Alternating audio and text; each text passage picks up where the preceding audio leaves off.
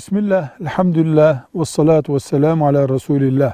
Bir baba çocuklarına hayattayken hibe ederse bir şeyi, bu kesinlikle çocuklar arasında eşit şartlarda olmalıdır.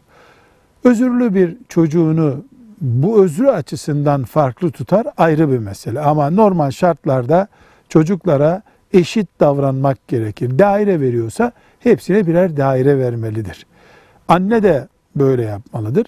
Ama dedeler torunlara hibede bulunurken bu şarta bağlı kalmaları gerekmez.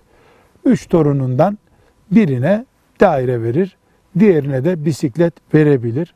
Bu bir vicdani mesele olarak kabul edilebilir. Velhamdülillahi Rabbil Alemin.